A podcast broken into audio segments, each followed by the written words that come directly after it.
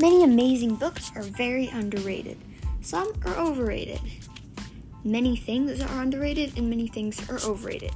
This is Over Under, the podcast where we talk about things that are overrated and things that are underrated.